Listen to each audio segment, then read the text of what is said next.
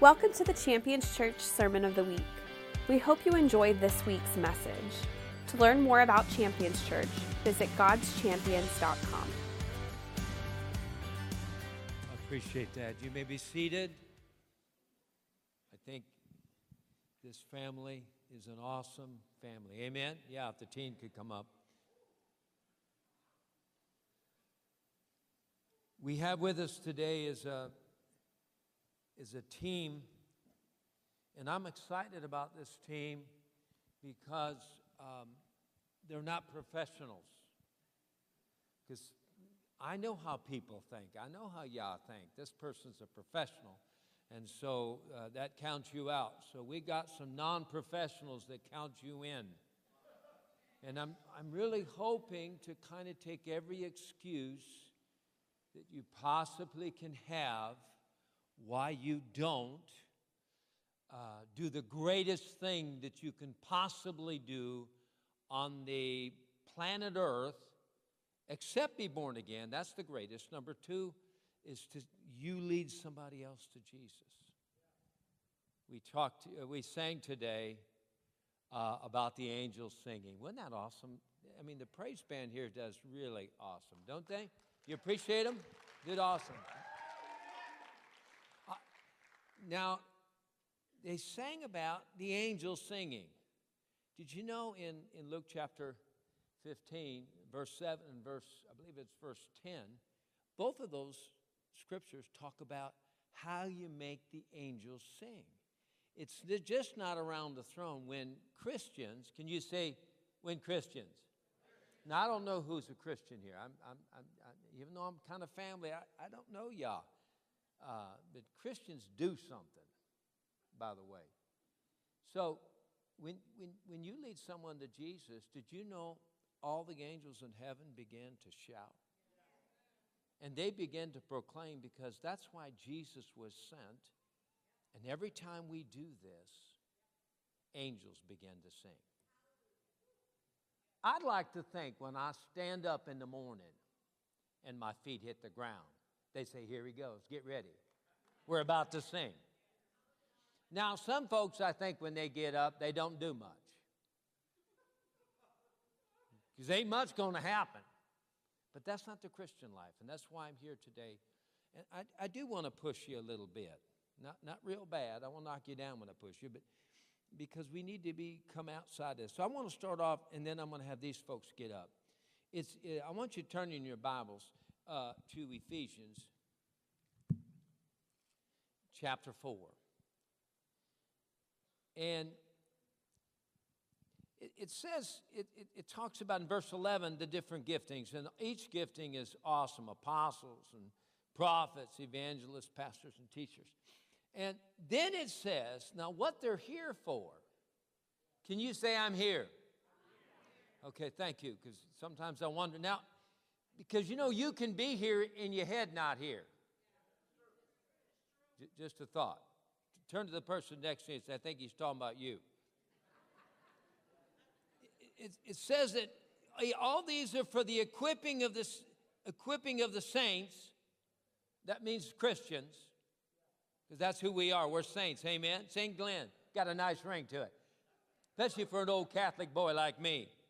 Uh, and then it, it says here, for the work of service. That means you got to work to the building up the body of Christ. And how long do we do it? Well, till we attain the, the knowledge of the Son of God, to the, uh, the mature man, to the measure and stature. I like that. Which belongs to the fullness of Christ. And so today we, we're here just to do one thing. We love you. I thought I better get that out before, before I get up the next count. We love you, but my job is to afflict the comforted and to comfort the afflicted. Now, we'll depend at the end of the day where you're at. Amen? Some of you might walk off and say, That guy just ticks me off. I did my job then. Amen? He makes me so mad. He thinks everything is about winning the lost. I did my job. Amen? But if you walk away and say, This is business as usual, I'll have to press harder the next time I get up. Amen? I like to start off with awesome woman of God. If you could give her a big hand, LaDonna Graber. She's powerful. She's full of wisdom. She's awesome. What else can I say? I'm not going to say that. She said old because I'm trailing her. But here you go. God bless you. Yes, my name is LaDonna, and I'm going to be 70 this year.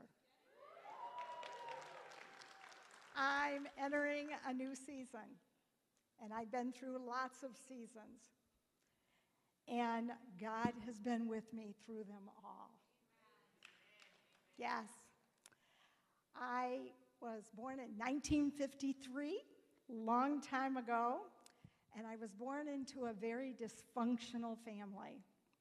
My parents were alcoholics, and they didn't know Jesus. Not at all.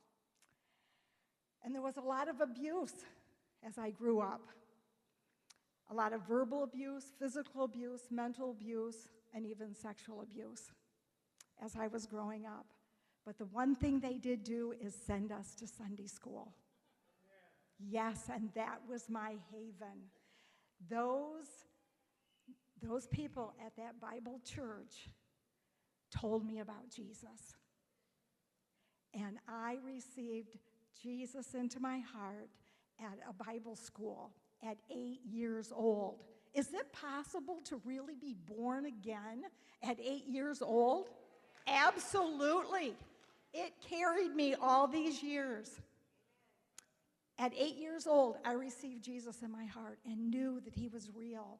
And when my parents would fight and throw butcher knives at each other, I would run to a closet, I would drop to my knees, and I would beg God, just make me big. Father God, make me big so I could take care of my brothers and sisters. That's what I wanted. And then at 11 years old, I see my father beat to death by his best friend. Another tragedy, another painful thing that happened. And so I, I experienced many painful things, but you know, God was faithful. I never left the Father. I would run to him, not away from him, but I'd always run to God for my peace. And he would comfort me, and he was faithful to send people across my path to minister to me and comfort me. And I could go to the church, and they would minister the word of God to me, and I would grow and grow. And even as an adult, I got the opportunity to go back to one of those Sunday school teachers back to the when I got born again when I was eight. He's in his late 80s now, but he's still living. And I told him that I give you credit for over 30 years of children's ministry that I've done. Because you told me about Jesus. You gave me hope when I had no hope and told me about the Savior.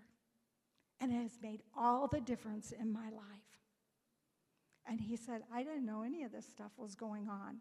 And I said, No, I buried it and I kept it hidden from everyone. At 17, I got married to my dear husband, the sweetheart of high school, my high school sweetheart. Stand up, Lowell.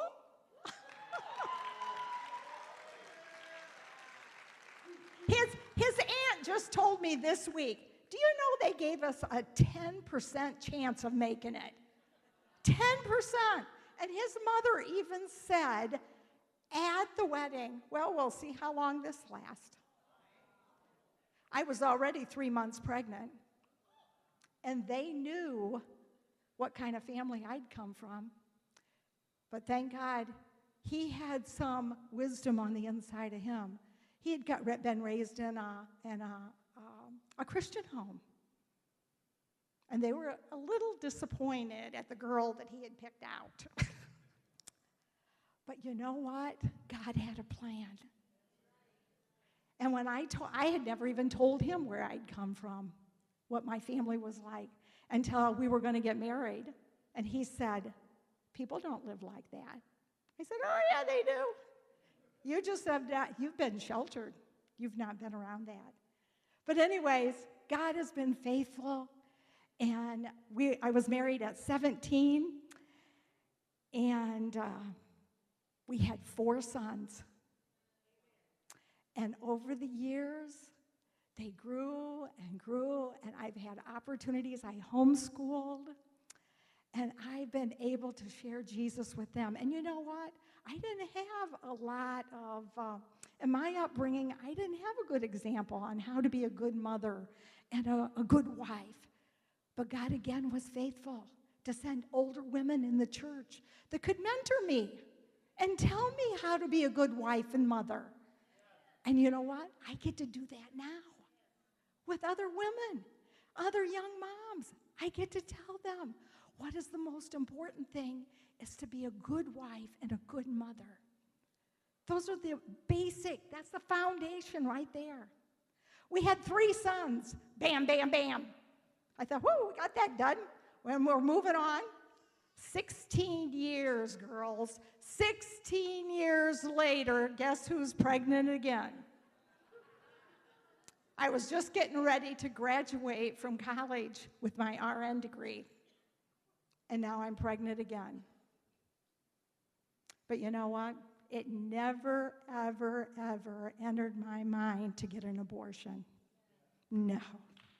Never entered my mind. Absolutely not, because I knew the Lord Jesus somehow knew what he was doing in this one. And we had our fourth son. And he, we called him Bonus Blessing Ben. That's his brothers named him. And we called him the Bonus Blessing. And we we have instilled in our children the boys i could remember as i was sitting down there i got to think and i thought i remember when my boys i would i've always been one that would get up in the early in the morning. I'm an early bird. And i would get up because you know i had family to take care of but i needed to get my praying done and i needed to be in the word. So i would get up early and i'd go in the bathroom and shut the door and get on my knees and pray and intercede and pray and cry out to God.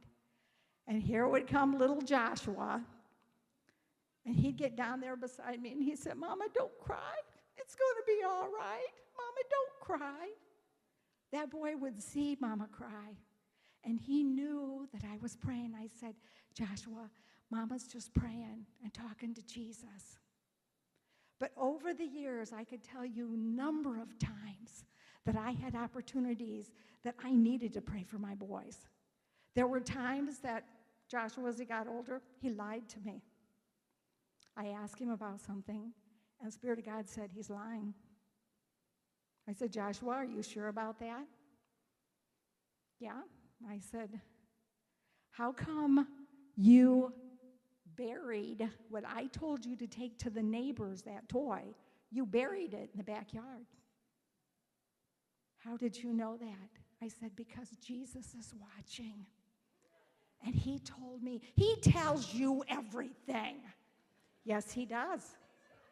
Yes, he does. You can't get rid of get rid of get away with things with mama and Jesus. You know, God expects mothers to intercede for their children and pray for them. I had a son that had a big stick that went in through his stomach, his groin, actually. And when he was laying in the back end of that ambulance, spirit of death was on him, and I knew it. I was not a nurse yet at the time. And he knew he was dying. He was 13 years old. And he'd say, Mama, just pray for me. Mama, just pray for me. And I'd begin to pray in other tongues. And then the ambulance attendant would say, Now, how old is he? You know, is he on any medications? You know, and asking him all these questions. And then I would stop praying to answer the questions. He'd say, Mother, will you shut up and pray? Will you just shut up and pray? And he told me, he said, Mom, whenever you stop praying, I can feel my spirit lifting. I can feel my spirit lifting. Don't stop praying for me. We got to the hospital. They rushed him in. They took um, all the tests, and the doctor told me it's a miracle your son's alive. That stick went right up against his aorta. He said it's a miracle that he did die instantly. Did I know all that was going to happen? But no, this mama had been on her knees. We have to pray for our families first. So what if we live, we win the whole world, but we lose our own family? God expects us to go into the world, but there's a stage in our life that we still have to pray for our children as well. We have to pray for our children. But I've learned over the years, and I've started this young, learning to pray early in the morning because that's my rhythm to do that. I read the Word, I spend time in the Word, and I pray and intercede. I listen for the Spirit of God to speak to me before my mind is going 100 mile an hour of everything I want to do get done that day. I listen first to see what the Father would have to say to me. And I've learned to mostly, I pray in the Spirit because I feel like I'm praying the perfect will of God then.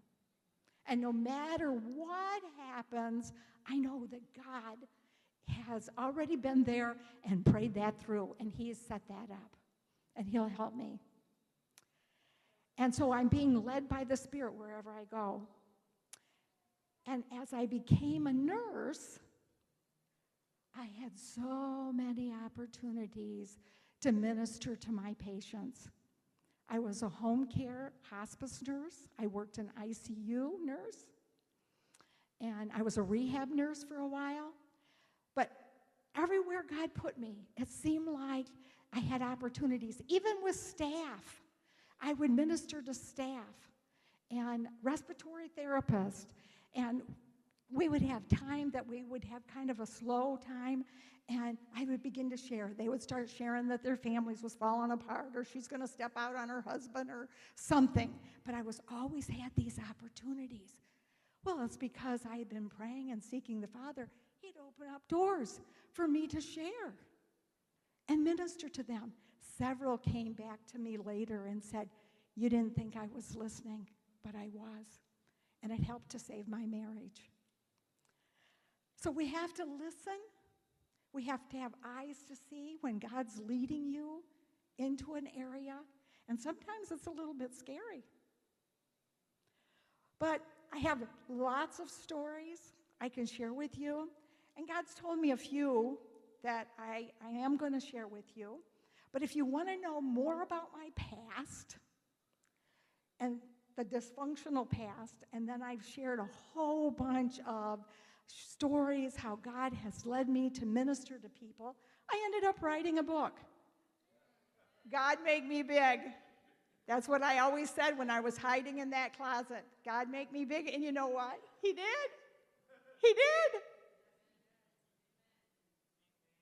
And I even have grandchildren now that call me for prayer. Do you know what a blessing that is?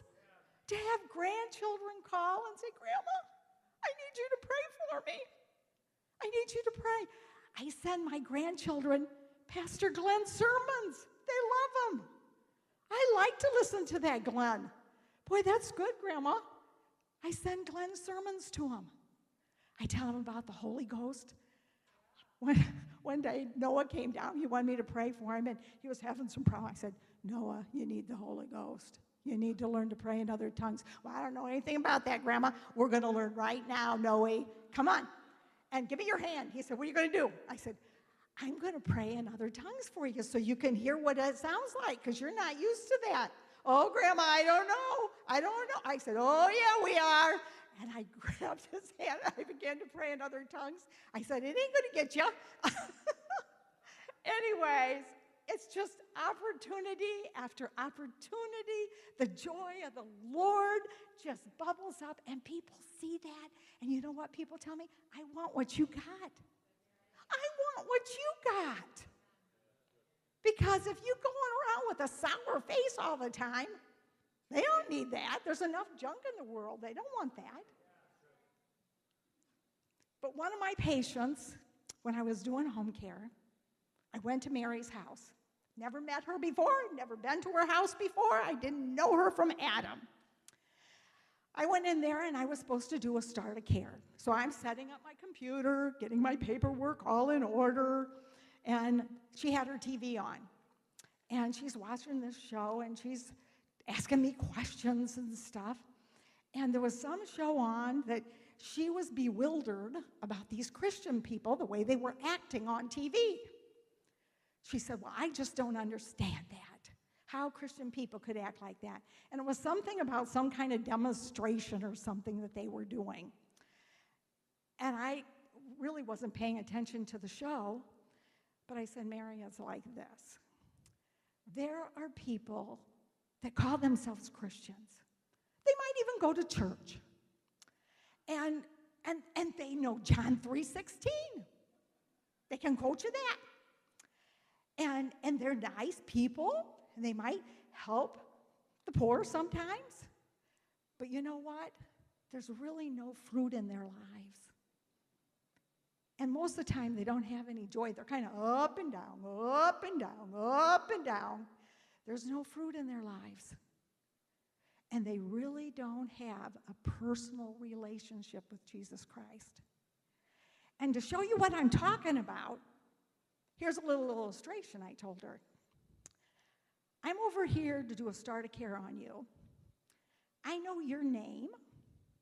I know your social security number.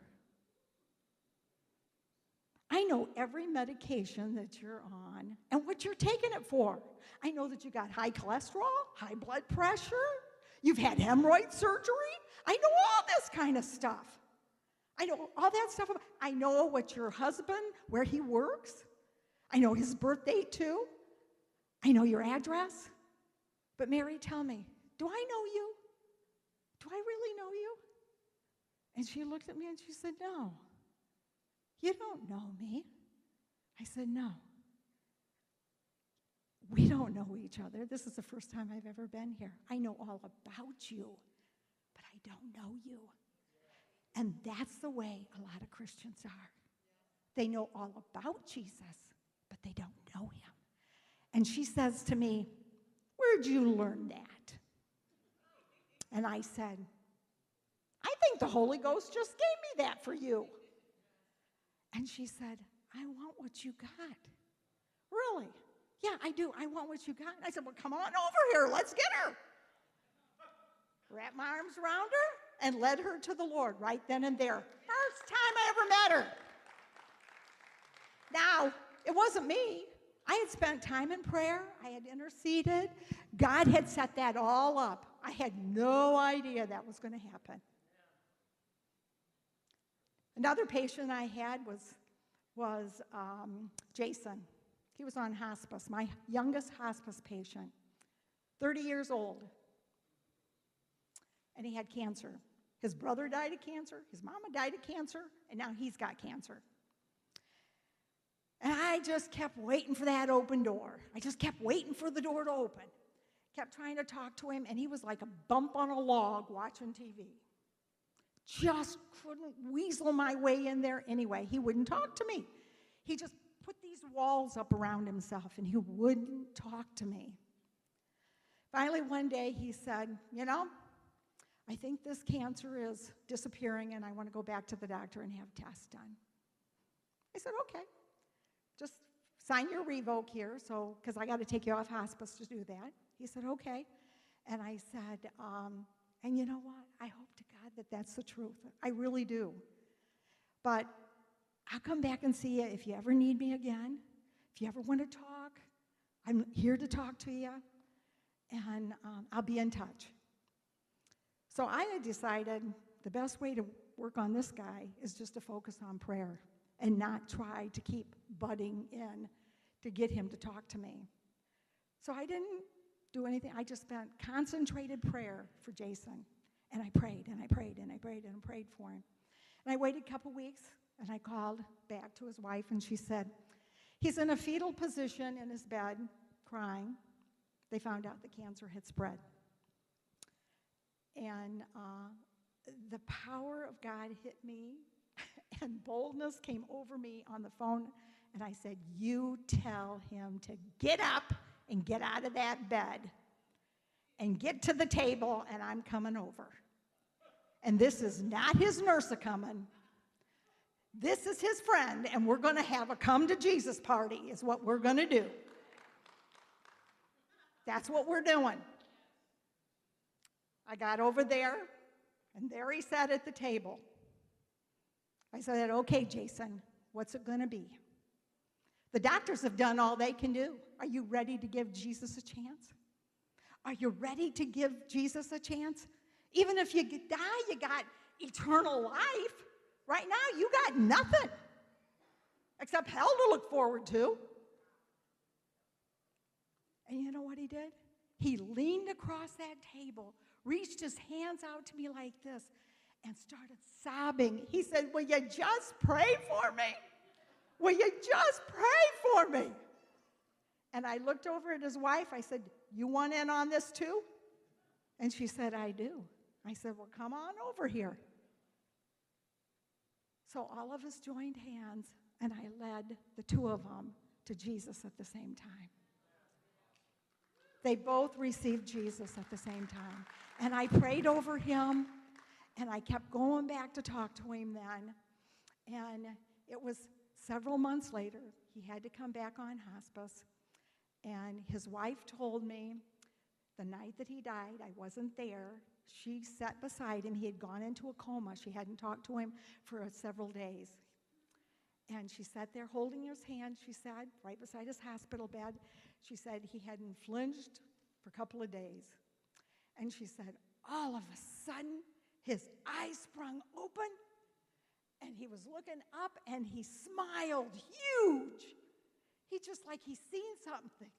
She said, I don't know what he's looking at, but he is smiling and he looked at me, nodded, took his last breath, and he is gone. And I said, He's seen the angels, or else it was Father God saying, Come on home, son, it's over. Whatever it was, he's seen it, and he was at total peace. And he left. And it was done and over with. Yes. Next. Did good. Did good. Hey guys. Well, my name's Rob. Uh, I come from Sturgis. Glenn is probably more like a dad to me than a pastor, which is awesome. It's a great honor for me.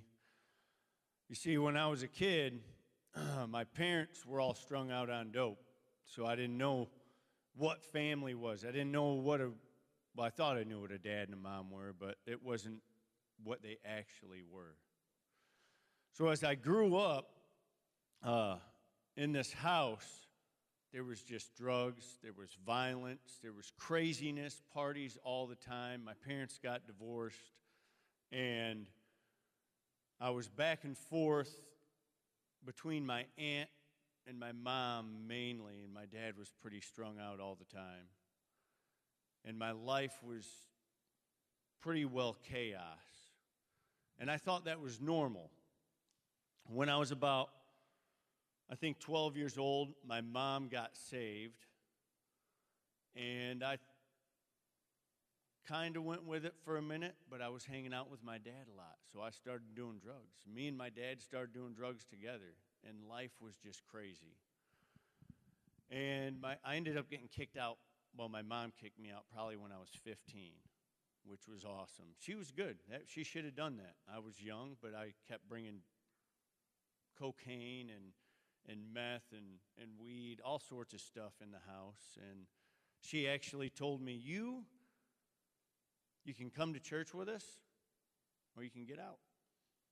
And that part of my life, I thought, well, I'm not, I'm not going to go hang out with Ned Flanders. I'm to, I'm to hit the road and do my own thing. Amazingly enough, I did graduate but I knew I could make money at school to survive by selling drugs. It's terrible, but it's reality. So I got through all this. I ended up craziness in my life. I had to join the military to not go to prison once, and that was fun. and, and some other things were going on. Long story short, I ended up in this crazy weld shop. And God began to do some crazy things in my life. I, I bought a car. The only channel that would come in was the Christian rock channel. So I'd cuss it out. I'd be strung out and frustrated. And I'd be cussing this thing out, but I'd, I was strung out, man. I was falling asleep. So I'd crank the radio up, and, and I loved music, and it, it began to get to me. And in this weld shop, there was this little, this little short girl I'd always crack jokes on her, tell her not to get short with me. But she would always tell me, Rob, God's got plans for you. And I'm, I'm thinking, did I, I just got in a fight. I, you know, I'm selling drugs in the open. I mean, there's mainly bikers in this shop, so it was literally normal for someone to be smoking dope in the open in this weld shop. It, just the way it was. And poor Lisa's in the middle of all this. And she'd always say, Rob, God's got plans for you. And I'd say, I know, it's called hell. That's his, that's his big plan for me. She, no, no, no. And she, she stayed on me. Not just a little bit. She worked with me for four years. She harassed me for Christ's sake for four years. She was on me like you wouldn't believe it. All right? She was just on me. And my buddy, who I was always smoking crack with, came into work one day and he's crying. I'm like, dude, what? You can't act like this. You're going to get beat up. Someone's going to take your dope. Something. You know what I mean? And here, here he comes. He's like, man, my wife took the kids and left. I was like, why? And he's like, well, dude, we're we're smoking crack all the time. Oh. So uh, I said, man, go talk to that Lisa girl. She's always giving me good advice. She, she loves people.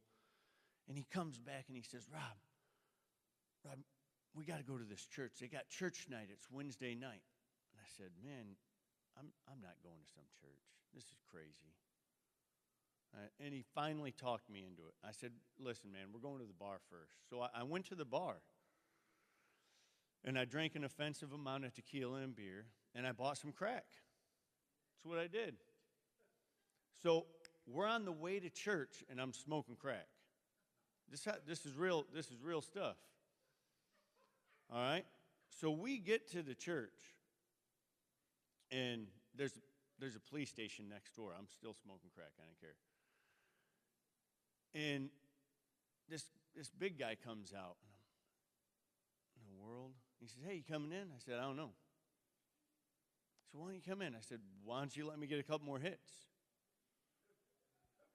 And he says, Well, we'll get a couple hits and come in. And I thought, Who in the world even says that? I ended up going in. And all of a sudden, this family just loved me. This Lisa girl was right there. And this family came around me, and I wondered, what in the world is going on? These people, what are they doing? I got nothing they want. Well, I got saved.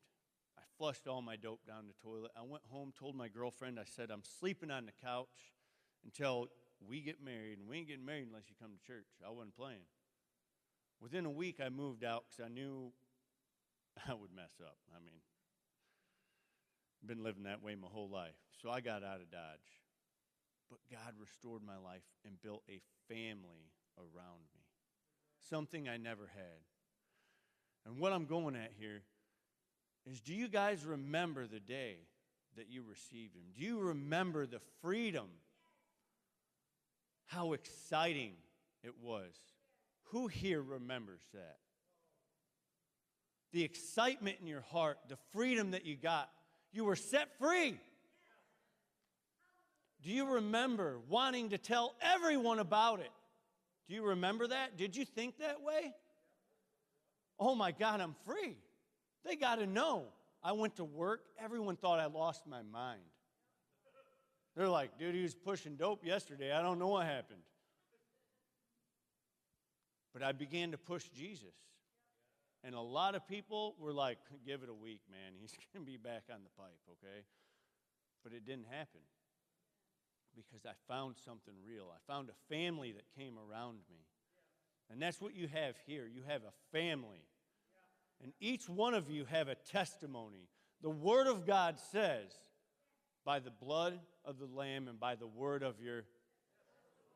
That blood of the Lamb set you free. The blood of the Lamb set you free.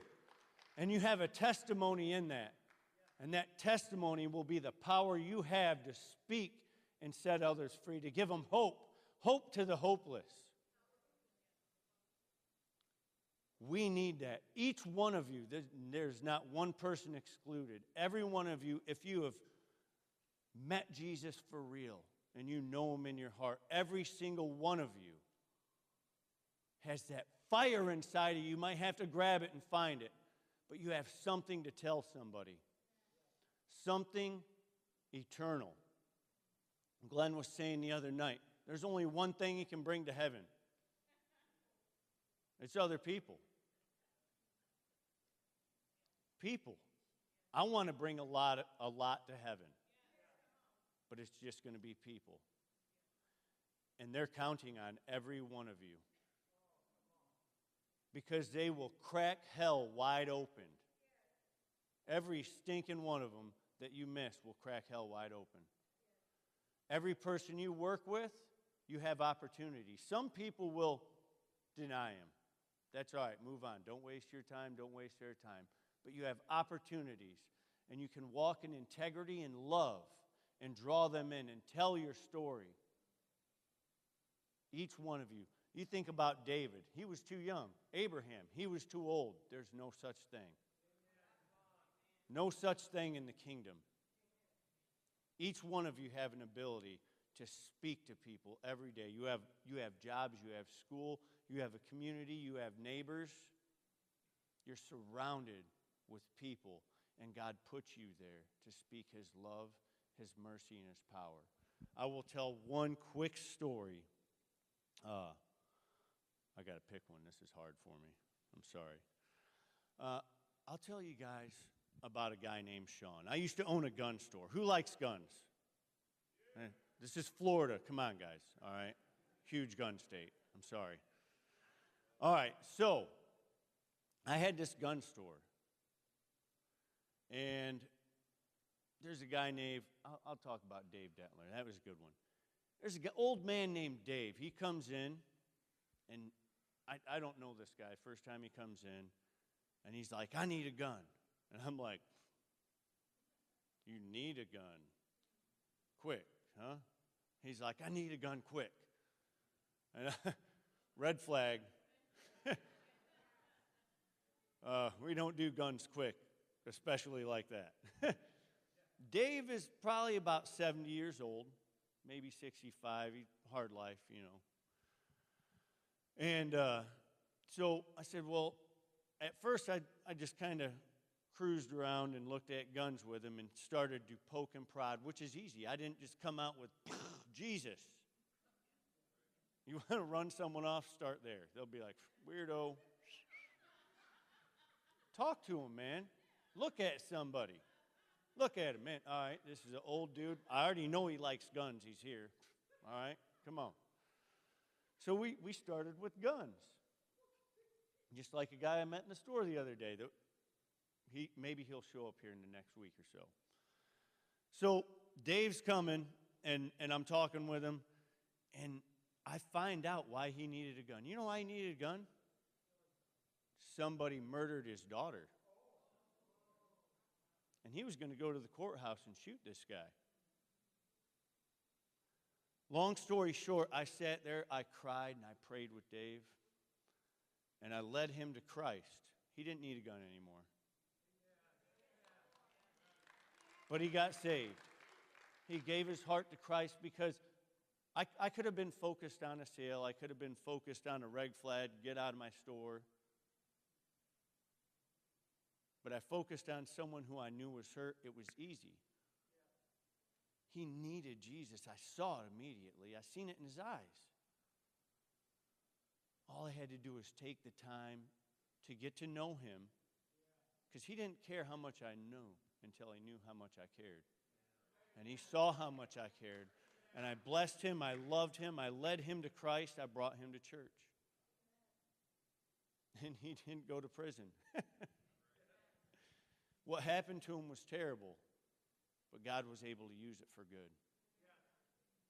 So at that, I'll, I'll end and let my beautiful wife share. She's going to have a lot of good stuff. So, was that story easy? Can you do that? Can you, can you start an easy conversation and bring it around to Jesus? All right, that's easy going. Oh, here, I'll let you move your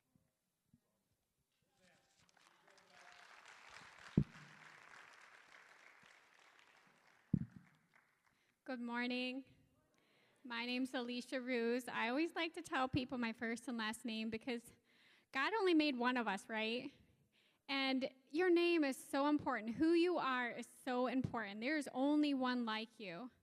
And you know, there might be a hundred Britneys, but there's probably only one one Brittany with your last name. And you know, the first thing I want to start out with is, you know, I came here, uh, first time here to your guys' church, and I was wondering, you know, where did this church come from? What are the roots? I want you guys to take a look around each other. Just look around this entire building. Take a look around. Wow, you can do a whole circle if you want, because that's what I did. It is amazing. It is amazing. What are there a lot of in this church? Lots of people. What else? Chairs. Right. Seats. Seats. So, what I found out about this church was this church was built on a man who had a commission from the Father. This church was built on a man who sought after the Father's heart, which was people. He had a vision and he saw that it was to be fulfilled. That there are there's room in the Father's house, right? There's room in the Father's house. You can always add more room. And I thought that was I think that's incredible because that's the vision, that's the anointing on this church, that's the anointing on each one of you to fulfill the commission that God desires. This, that's what this church is built on. That is the vision, that is the purpose, that is the plan of God. And by you being here, you become a part of that. That is the commission that God has assigned each one of you to. And you are capable, more than capable, because the word says you're equipped for every good work. So you're in a place where God has placed you that already has a commission, that already has an assignment, and He chose you. He chose each one of you because you're able to fulfill what God has already asked you to do. So, the first scripture I'm going to turn to, and I would love for all of you to turn to it, and you know, these seasoned people say, I think Brianna said, I love that. These seasoned people say you should have your Bible, but maybe I'm a little seasoned because I love my Bible. But we're going to turn to Mark 16 15. I read out of the Amplified, so it has a couple extras. But it says, And he said to them, Go into all the world and preach the gospel to all creation. If you only read that one scripture out of the entire Bible, it says that one thing. Into all of the world, into all creation. No one is exempt. All is called. All are called. Few are chosen, right? That's in the Bible. You are chosen. All are called. And as the chosen ones, we are to go and reach more people that are called so that they can come into being the chosen. I mean, I find that as a privilege. I find that as a a special thing. I'm special. I'm I'm so loved that God made he put someone in my life to orchestrate a magnificent plan so that I could find Jesus and that I could have the opportunity to have the life and the purpose and the relationship and the connection to the Father.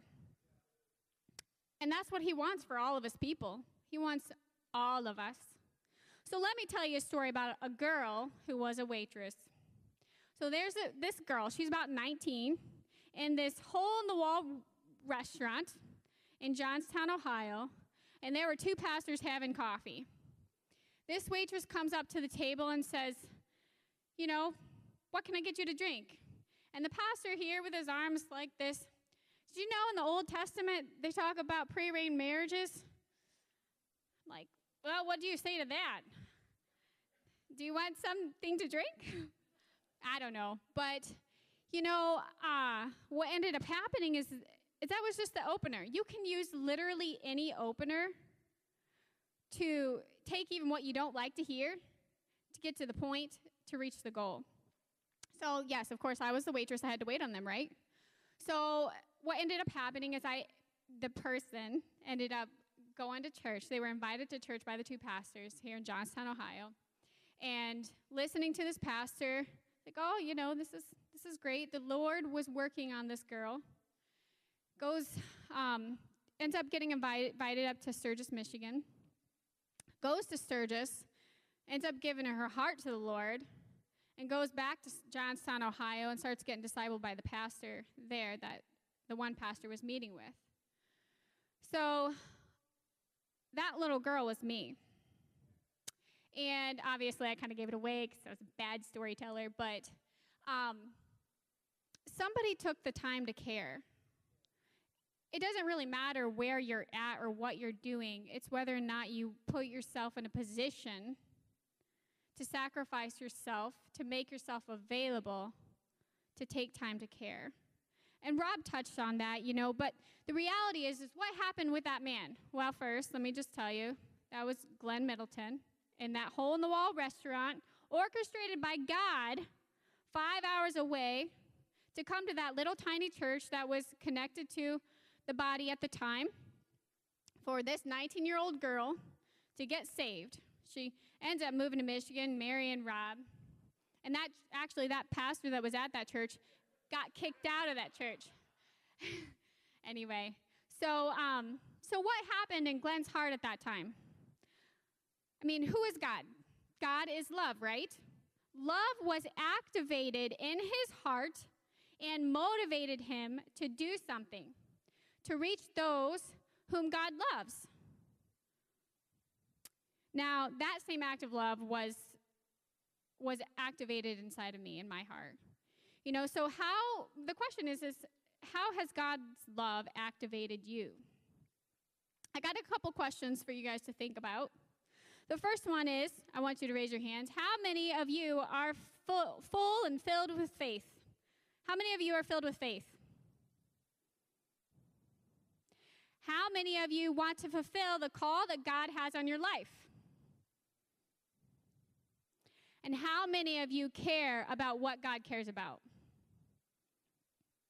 That's awesome. That means we're talking to the right people at the right time for this day. So, how do you do that? And do you care enough? So, one more example here, one more story. Um, I'm a nurse, did lots of nursing. That's an easy access point for me, actually, you know, because I get to walk in every room and every room's mine. God's there, it's mine. So I work in the ER right now. I have been there for about four years. And just last week, I got to lead three people to Christ. Praise God. But there was one particular person um, that I met last week. I went into the room. They came in by ambulance. They were withdrawing from br- drugs. They were broken. They were anxious. They were agitated. They were demanding. They were irritable. And they had been in an abusive relationship for 16 years. So, um, what did she need? She needed hope, right? She needed to see that there was someone or something out there that would be that would be worth it. And so what what you what do you do like to boil water? You have to you know, get the pot out, you have to put it on the stove, you have to turn the water on, and you have to heat it up. And it takes a process, right? Well, I met the physical needs of what she needed.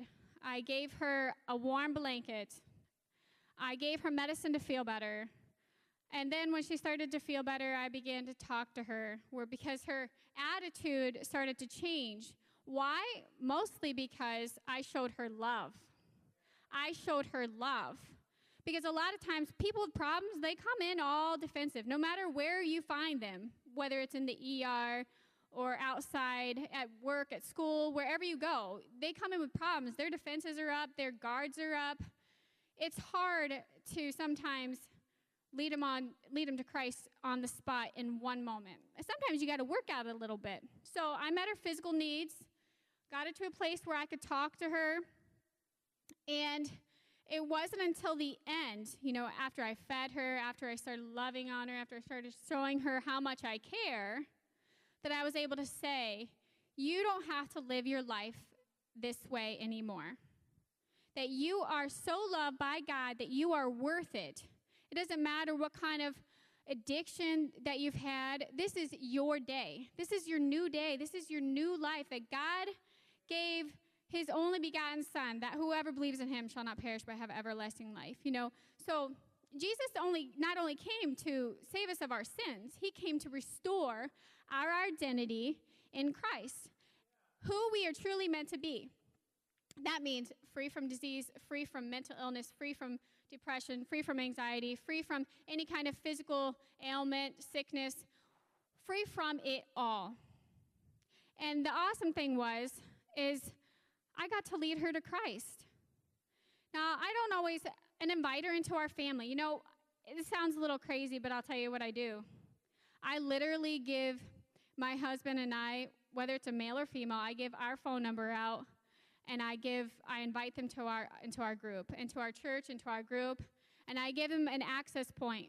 So even if the access point didn't lead to salvation, Say you invited, we like Rob and I, we invited a couple to church this week here.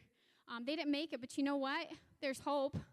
There's hope that they'll they'll come, and there's there's hope because there's a family here that's willing to love them, despite how many times it takes to invite them. So you can't give up. You can't give in. Jesus didn't give up on us. He didn't give in on us.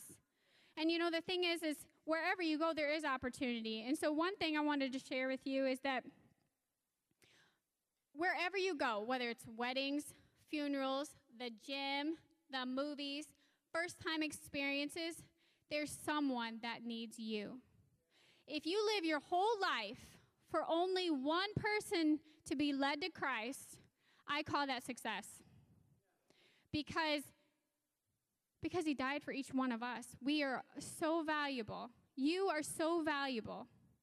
So, you don't have to worry about yesterday. You don't have to worry about whether or not you have led anyone to Christ thus far. You don't have to worry about whether you've invited anyone to church thus far because today's a new day. This is your day. This is your commission, and this is your assignment that has been given to you by God. And the question is are you willing to take your assignment? Are you willing to care enough? That's where I'm going to leave it.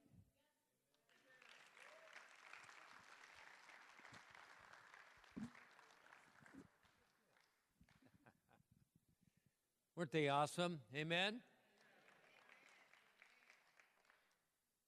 I think you got the point, right? Or, or, or did you? While y'all was enjoying praise and worship, which is awesome, I really enjoy great worship. Don't you? But you know what I do during praise and worship? I hunt people. I, I ain't gonna lie to you. I, I love when uh, Roland, uh, Nolan, and Kathy, and the, the family, and the rest of the folks are up here and just having a, they're just going for it. Because all eyes are up here, and then I can hunt. I can slide the bullet in, shove it over, look through my scope, and fan the crowd this morning, and I'm not going to call them out, two great people gave their heart to Jesus right here before the service even started. Oh, I take it, take it back. There was three. My kids watch me and they just want to hunt too. Amen? There's people that come into this church waiting for people to love them. They come to church hoping someone would see them,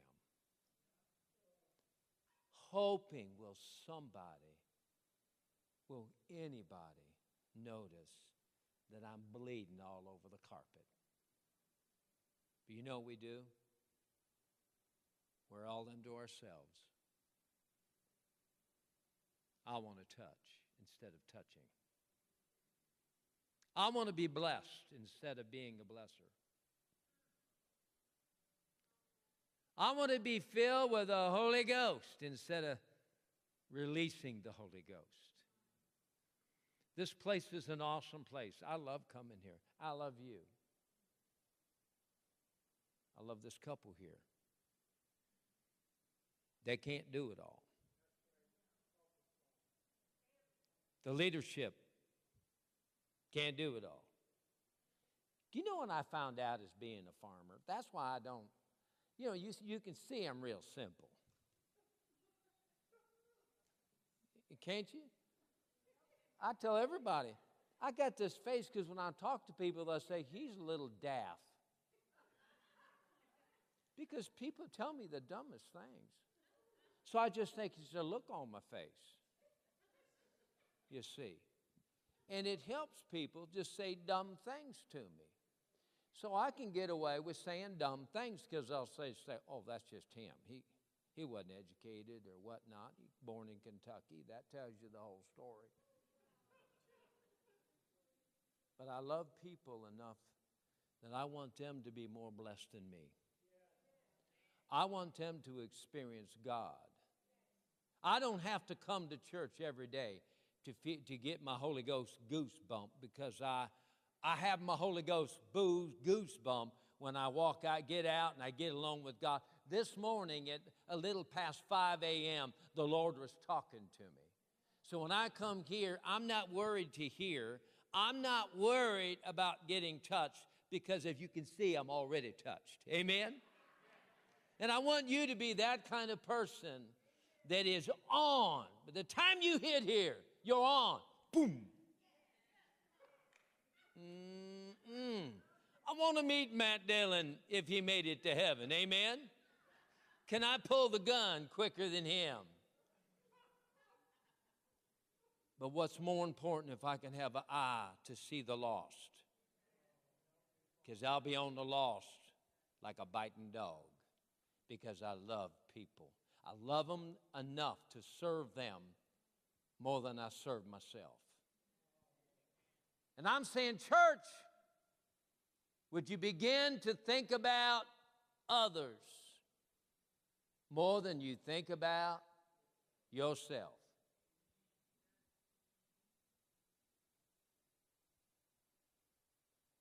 This thing called the gospel, I just never got over it because I've I was lied to. Going to Catholic school and them old nuns. I tell you what, I heard one nun tell me this, so I'm just repeating what she said. I'm gonna beat the hell out of you. And boy, she tried. And then, you know what? I ended up getting saved, so it must have worked some of it. Amen? I mean, I had calluses on my knuckles. I had I had hole spots. She, they had a five inch, they had a five foot oar and they drilled holes in it. And she said, I'm going to pray for you, Glenn. I'm, I knew that that was going to be a painful prayer. So you reached over and you grabbed your ankles, and this little nun would say, Hail Mary, full of grace, and you'd be sucking air. But through all that, I can say, man, these, these, these nuns kept me out of prison. Or could I just say other people looking at my life through, through eyes? I'm here to tell you that God has blessed you to bless others. He's made you special. You know, that ain't a good word today. I've heard people do that to me. Oh, you're special. Well, when they say it like that, that's not a compliment. But I, am actually meaning it as a compliment. God has made you in this fantastic place. So I'm going to read a little bit because I, I, I, this is how I think. And maybe, you know, it, it, can sometimes, you know, my wife, we've been married for a, a long time now. So you just, oh, just going to let him go. He's going to do this thing anyway. Because, see, I have this thing in me that I've got Jesus. And I need to release it to other people. I want them to receive the Jesus that I got, no matter where I'm at. And it even happens in church. I just don't turn on in church. I turn on every morning when I'm walking down the street, wherever I'm at. And even in church, I'm hunting. I'm a hunter.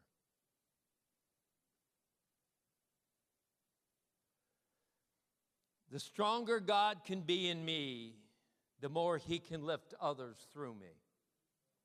That's how I think. Then I think, if I don't do this, nobody will.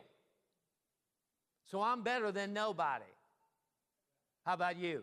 Is that how you think?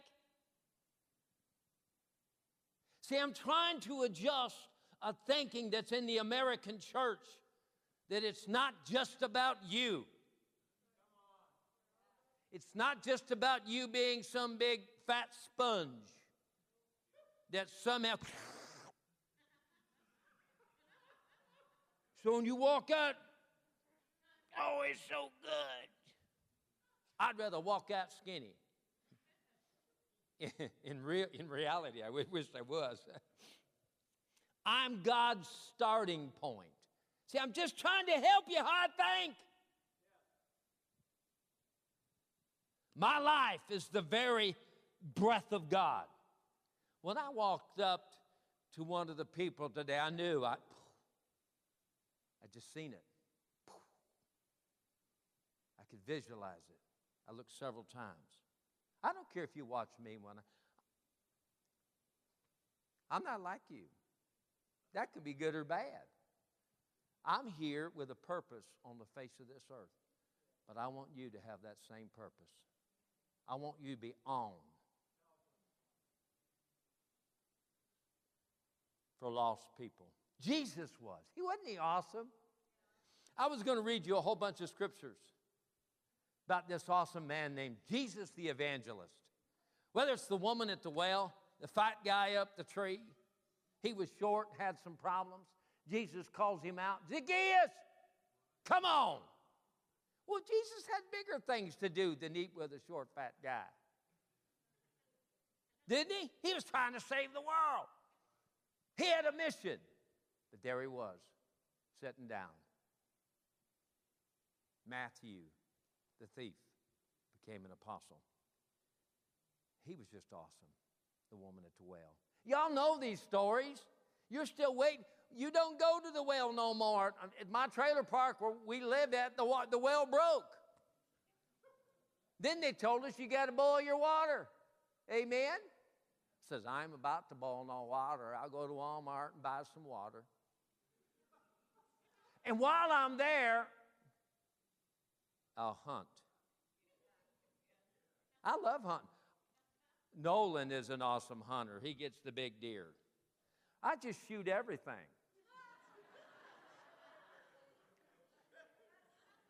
If you got breath in you, I'm gonna say I'm gonna just take a shot at it. Amen. I've had I've walked up to people and I thought they was lost, and they say, "Well, no, I'm saved." That's okay. Boom. Just, just go ahead and shoot it anyway.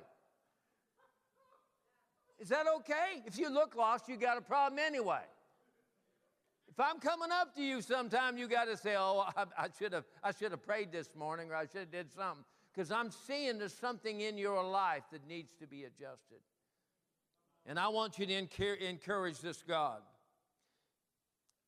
His life in me means His love's in me. Kind of what uh, Alicia said. I always call her Skeeter. Anyway, God is at work in me, and so He flows out of me. See, I owe God everything. He is my life, and His life flows out. How about you?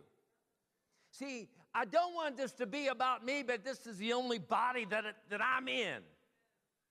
You see. And it sometimes it ain't working right. You know, I got a need that I'm thinking, how am I going to do this? And he said, uh, just look at the cross. And I'm thinking, nails in his hands, nails in his hands, and I'm still amazed. Can you say Jesus? We just did that Jesus in the street and Jesus in the mountain, Jesus all over the place. But how about how much do you use Jesus outside of here to talk about this Jesus that saved your soul? Jesus in the gas station. I, have heard it before. I heard a guy say, Jesus Christ. And I said, Yes, He's Lord. Or you can say, I know him too. Walk over to the guy. Amen. Get a conversation. But Christians, it seems like they've lost all their sense. That's not the first time you've heard that. It's not the first time you've heard profanity. Why do you act like it violates you? Most of you watch movies that's got gobs of profanity and murder in it, probably rated R. Me and my wife think if it's restricted, we shouldn't watch it. But that's just that's just us. You know, you can feel sorry for me. Never demean, always esteem. The purpose to never discredit the you that God created in His own image. Many of you, you, you, talk about this or that about yourself. You need to lift your head up just a little bit. I'm all that and a bucket of chicken. I, I, I really think, you know, there's some awesome stuff about a guy that's too tall and with a bad leg. Everything from God is channeled through me.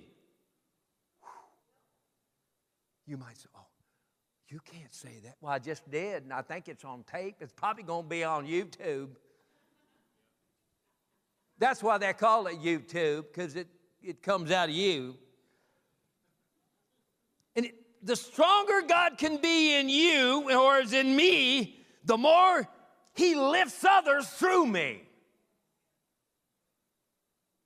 we, we were out to eat at, uh, was it Big, Big, it's a Big, Big Tom's, right, Big Tom's.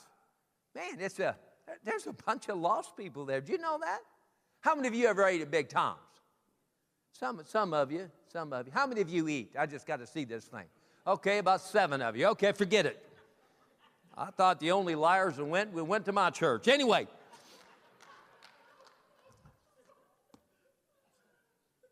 So I go there, at Big Tom's and I end up leading someone to Jesus. I just cut right to the chase. That's what we're supposed to do. Amen? Why? That's my job. I'm a Christian. I'm a Christian. If you're a Christian, means Christ like, carrying the image of Christ, the life of Christ, the Spirit of God. That's what we do. We go, and just in case you walk up a little closer,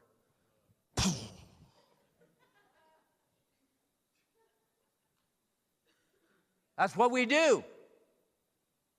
Now, maybe you don't like that example. You get your own examples.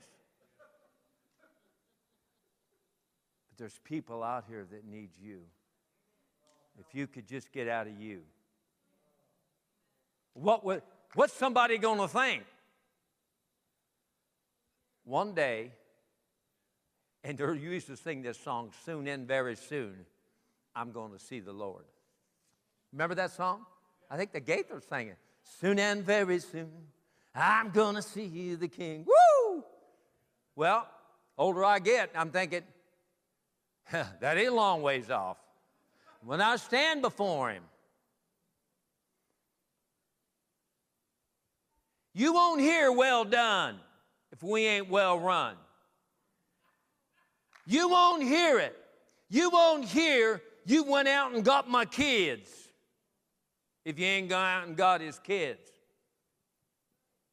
You might make it to heaven, but you'll never experience the joys of heaven on this earth.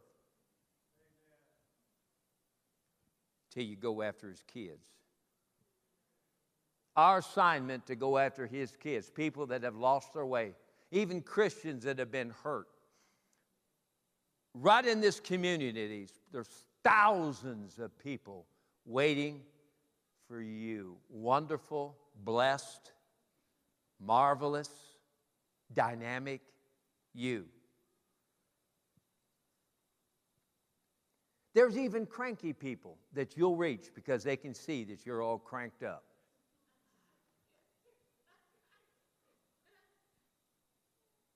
Wonderful you. The only thing that keeps you from doing the will of God is you. The devil cannot make you disobey God. Here's a big one God takes hold with my hands. I really believe it's my responsibility. I really believe if I don't do it, it ain't going to get done. I want that to be in you. When I see a person, whether in church, see, if I see somebody, when um, I had the blessing and the honor, I think angels are kept on staff in heaven because of me. I, I'm, you, you, you, you might say, well, you ain't the only one. In my book, I'm the only one here doing what I do. How about you?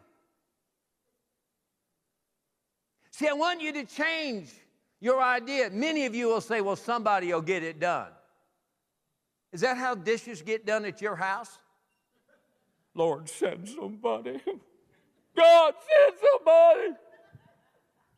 Send my kids. Sorry, God, I got to go do the dishes. It's just simple. I mean, I have this simple idea. It gets done when I get it done. God's woke me up at night with people on my mind. Ah, I missed it. I'll get after them then. How about you? I'll work on that. Well, just do it. Is that, am I, I don't mean to be hard. You're not feeling that I'm hard, right? Good time to say, no, no, we love you. Try it. Okay, God bless you. Okay, so I want you to see this whole thing here. I want you to change because the church is waiting for somebody else to do what's yours to do. Who's ever around you, talk to them. Well, I don't want to pressurize people. I get pressure all the time. I do. Don't you get pressure? You go to buy groceries, it's pressure. To me, it is. Go to the gas station, it's pressure. The more love that fills me, the more I love people and will discover being expressed through me. Poor people cannot help poor people if you're poor in the spirit. It's rich people. I look out here. Many of you act like you're happy. You look, you got smiles on your face. You're awesome.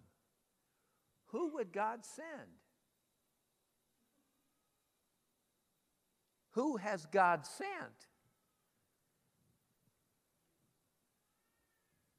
And whatever you are, He sent you. Matthew chapter 18, right? Or 28, excuse me. Matthew 28, it says, Go. Mark 16, starting at verse 15. In the end, he says, Go. We've got the command. It used to be called the Great. See, we even know the scriptures. Oh, God, send somebody. We even find it easier to open up our billfold and say, I'm going to get me one of them. I, I, I, don't have time to go out, but I'll send you some money so you can go out.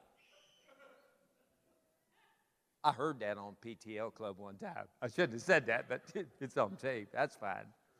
Send money, we'll do it for you. I could say that. But I wouldn't say, give me what you got. I'll say, give me your credit card number. We can do it once a month then. But, but I'm here to, what I, my, you know what my great heart is? Then I'm to close. My great heart.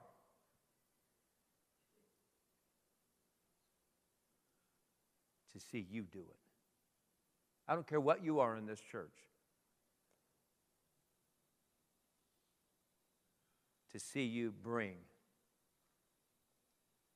people. And the more you're filled with the Holy Ghost, the easier it is. So show me if you're filled.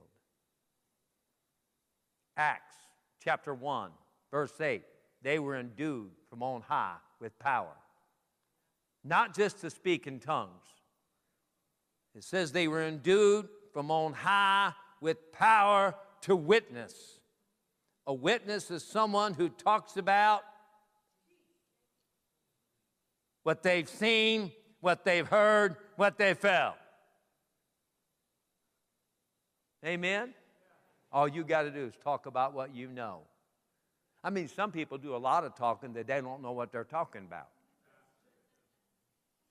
But how about you? That's what we're here. That's why I had each one of these. The, we got uh, the gray haired younger person here. Go, she's, she's awesome. We got young skier, young uh, mom, five kids, a nurse. She should be too busy to do that. Well, I wish I just had time. You, you have time. Most of you will make time what's important. Won't you? There's times when I'm driving and I'm in a hurry, and suddenly I got this move in my body. And all of a sudden I'll have to turn off and go to a rest area because I'm moved by something important. We, we take time. But the real purpose or real thing that I'm telling you, most of us don't see that it's important. Most of us will see this I'm saved. I'm going to heaven. And I need to be blessed. And yet there's a lot of people that need your blessing. They need your hug. They need your love. So when they come in here, I hope you're looking from now on. I hope you're hunting. When they go to leave, if you've seen somebody who was lost and they didn't come down the altar, just kind of stroll over. Bam. Point blank range. You're right in front of them. You can't miss. And just say, I, I seen you, you didn't go down, and I seen God all over you. Let's just take some time right now. Because when they leave, you may never see him again. You, how many of you think you can do that? The rest needs to get filled with the Holy Ghost. Maybe you didn't hear me. Shandai, karabo shuku harane kikai. That's not power from on high. That's speaking in tongues. Power is boom.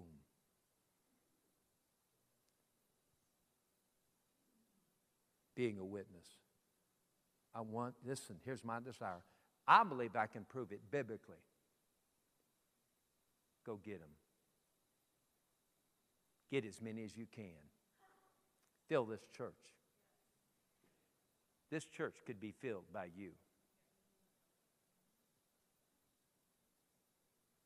But you'll have to think of somebody else. Well, I'm a teacher, so lead him to Christ. I'm a prophet. Prophets, don't. I knew a couple prophets. I told them, shame on you. You can read people like a book, walk downtown and read the book. Bam, bam, bam, bam. Can you imagine that? Wouldn't that be awesome? Let's walk. And you know, you want to get touch people? prophets should do it. Amen. I got a friend in Paul Kidd. He's, he went back to the office after hearing me a few times, led three or four people to Christ in one day. Come on! Man, I wish I was a prophet. I'm just ordinary evangelist, hunting people, shooting a lie.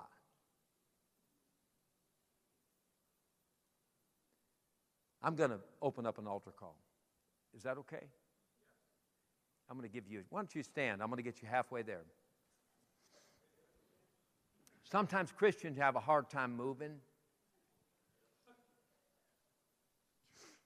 So, what we're going to do, and you know what, I'll tell you, your pastor is so wonderful to work with that, and he's trusting and he's kind. And you know what he wants? He wants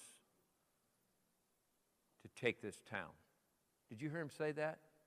He said he'd like to turn the town upside, which is, how's he going to do that?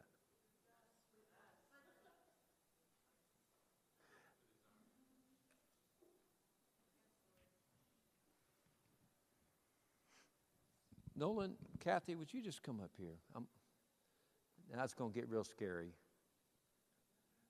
They're just brave people. David, they're here. They were called here. How do I know? Because they're here. Is that too much for you? And they, they pour their hearts out. And they love you. They care for you. They've wrapped their kids around this church too and their family, their family time. Once he invited me to Thanksgiving, and he probably would keep it up. But I said, protect certain times like Christmas and Thanksgiving. Keep weird people like me out of your house.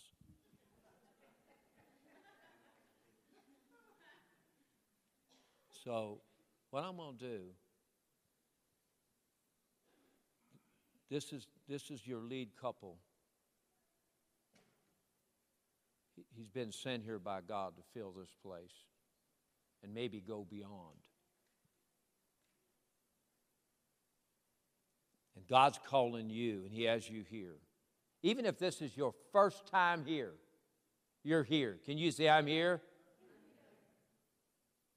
How many of you will say, I'm going to begin to reach people for Jesus and bring them here? If that's you, just come right now. I'm going to reach people for Jesus and bring them here. Around this couple, around this couple, I'm going to reach people for Jesus and bring them here. I'm going to reach people for Jesus. Because you know what? Some people reach people and they don't bring them to a church, and it's almost like an abortion takes place.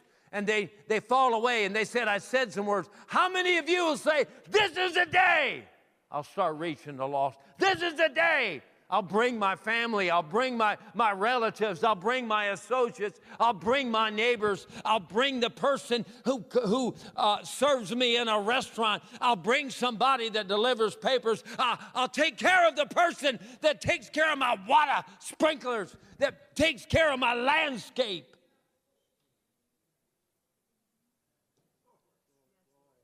And then there's some others Maybe you don't even go here. Maybe you're just visiting here. Now I'm going to pick on you. Will you decide to bring somebody someplace on the face of this earth? Because that's what this is about a decision of putting your word says, I'm from Michigan. I'll tell you what I'm going to do. I'm going to bring somebody to Christian Fellowship Center. Or I'm going to bring somebody Everywhere I go, lead someone to Jesus. I like that. That's what Jesus did. So I'm going to pray for those that are here. I'm serious about this right now. Serious about this. Reaching people. Yes.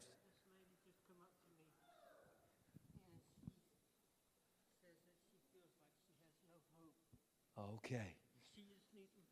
Okay. Listen, listen, listen, listen to me. Listen to me. Okay, God bless you. God bless you. God bless you. God bless you.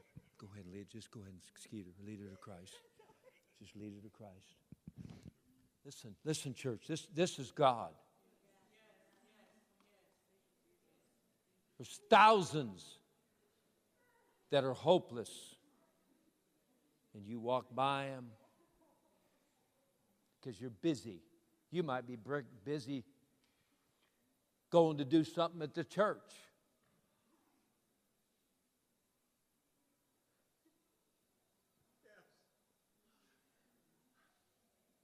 That's what I'm about. Bringing hope to the hopeless. Right there.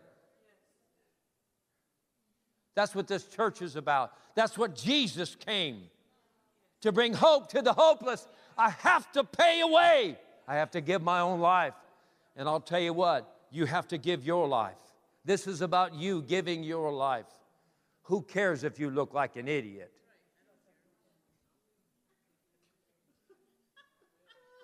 Different times my wife will say, You know what that looks like? Must be pretty good if we're going to draw attention to it. That'd be my. They'll think you're crazy. I am. No, I am. Because I don't think like some people. I want you to get crazy. Crazy. When you're at a swimming pool, you get crazy. Amen. Florida has a new has a law I love. It stands your ground.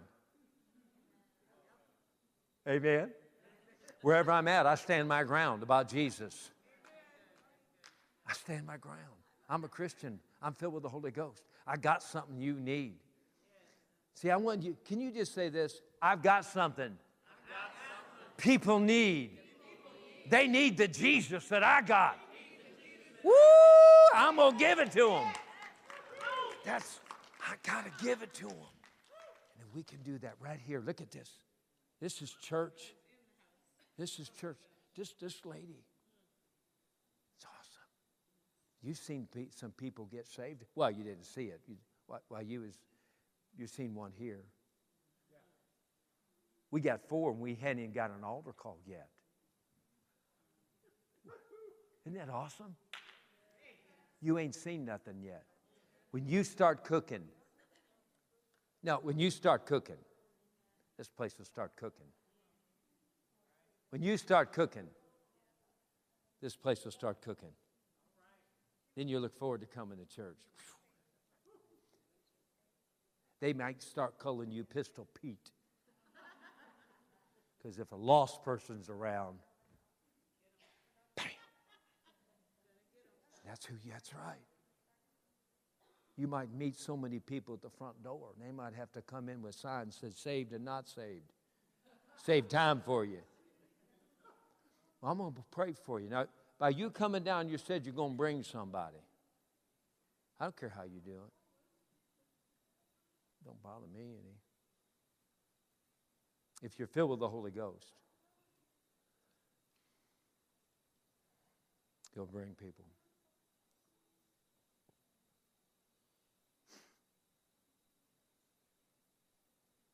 Because he's, he's commanded us to. I'm going to pray. While every head is bowed, if you're here today, listen very carefully. While every head is bowed, and you, inside your heart, you heard all these speakers and you said, I don't have that Jesus. I, I, need, I need that Jesus. I need that Jesus. If that's you, would you just slide your hand up? I need that Jesus. Yes, I see that hand. I see that hand and that hand. Okay. Go ahead and put your hands down now. Robbie, would you make your way over here? Uh, Michelle, would you go over here, over here, straight there? The lady with the beautiful flowers on her dress. Okay. Now you've seen some people. Now, while they're praying, I'm going to pray a blessing upon you. Are you ready? Father, in the name of Jesus, this is about this, this church family. This is about the Champions Church receiving and anointing, receiving boldness from on high. I'm going to ask in the name of Jesus, underneath the power of this Holy Spirit that you've given us, that you touch each one with boldness, that they would no longer think about themselves. And if they're too busy, they're too busy. God, let them make way for the Son of God to change their situation in their life that they would be, begin to bring, but they would be so excited and so proud of this church and of this church family. It's an awesome church, it's an awesome family. And we want to see things grow. God, anything that has life grows and it grows and it grows. So we command in the name of Jesus from on high that this church to grow because every part every arm, every leg, every every part of this of this wonderful glorious church would begin to function and multiply. In the name of Jesus Christ of Nazareth. God, right now, let each one know that they're blessed and they have what people need more than ever before right here in this Winter Haven, Lakeland, all, all these uh, Lake Wales. I don't know all the places, Dundee. Oh God, wherever we're at. The devil's about to have a mess on his hands. He's going to have to finally get up out of the La-Z-Boy because the church right here is on the move. We will be and are this day soul winners. And we will snatch some even out of the flames. Right now, right now, right now, Father. Father, this is the beginning. I think today there's been a, a ball hiked. It's Wednesday, we're going to continue the school of equipping to make you better, more accurate, a better marksman. But we have a great desire.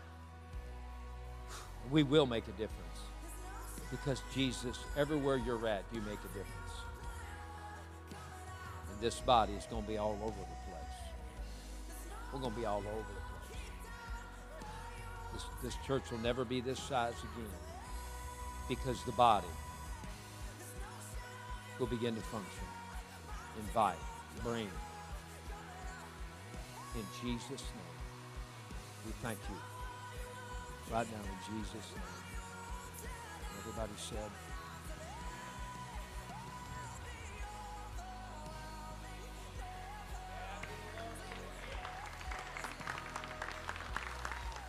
Praise God. everywhere everybody needs to go to lunch, right? So we're going to go do that, and there's going to be a mission field there. Keep your eyes open. God bless you. Love you. Let's let's uh, let's take this charge and release the, the love and the goodness of God. You can give on your way out. There's uh, our ushers are there if you want to give an offering to Glenn and that support his ministry to get the, the, this charge into churches and equip the saints and waking up the saints around wherever God leads them to go. So God bless you as you go today. Have an amazing day. Have an amazing day. The Lord bless you and keep you. May his face shine upon you. Give you peace. Thanks for listening to Champions Church Sermon of the Week. Be sure to subscribe for more content each week. If you'd like to learn how you can partner with us, visit godschampions.com.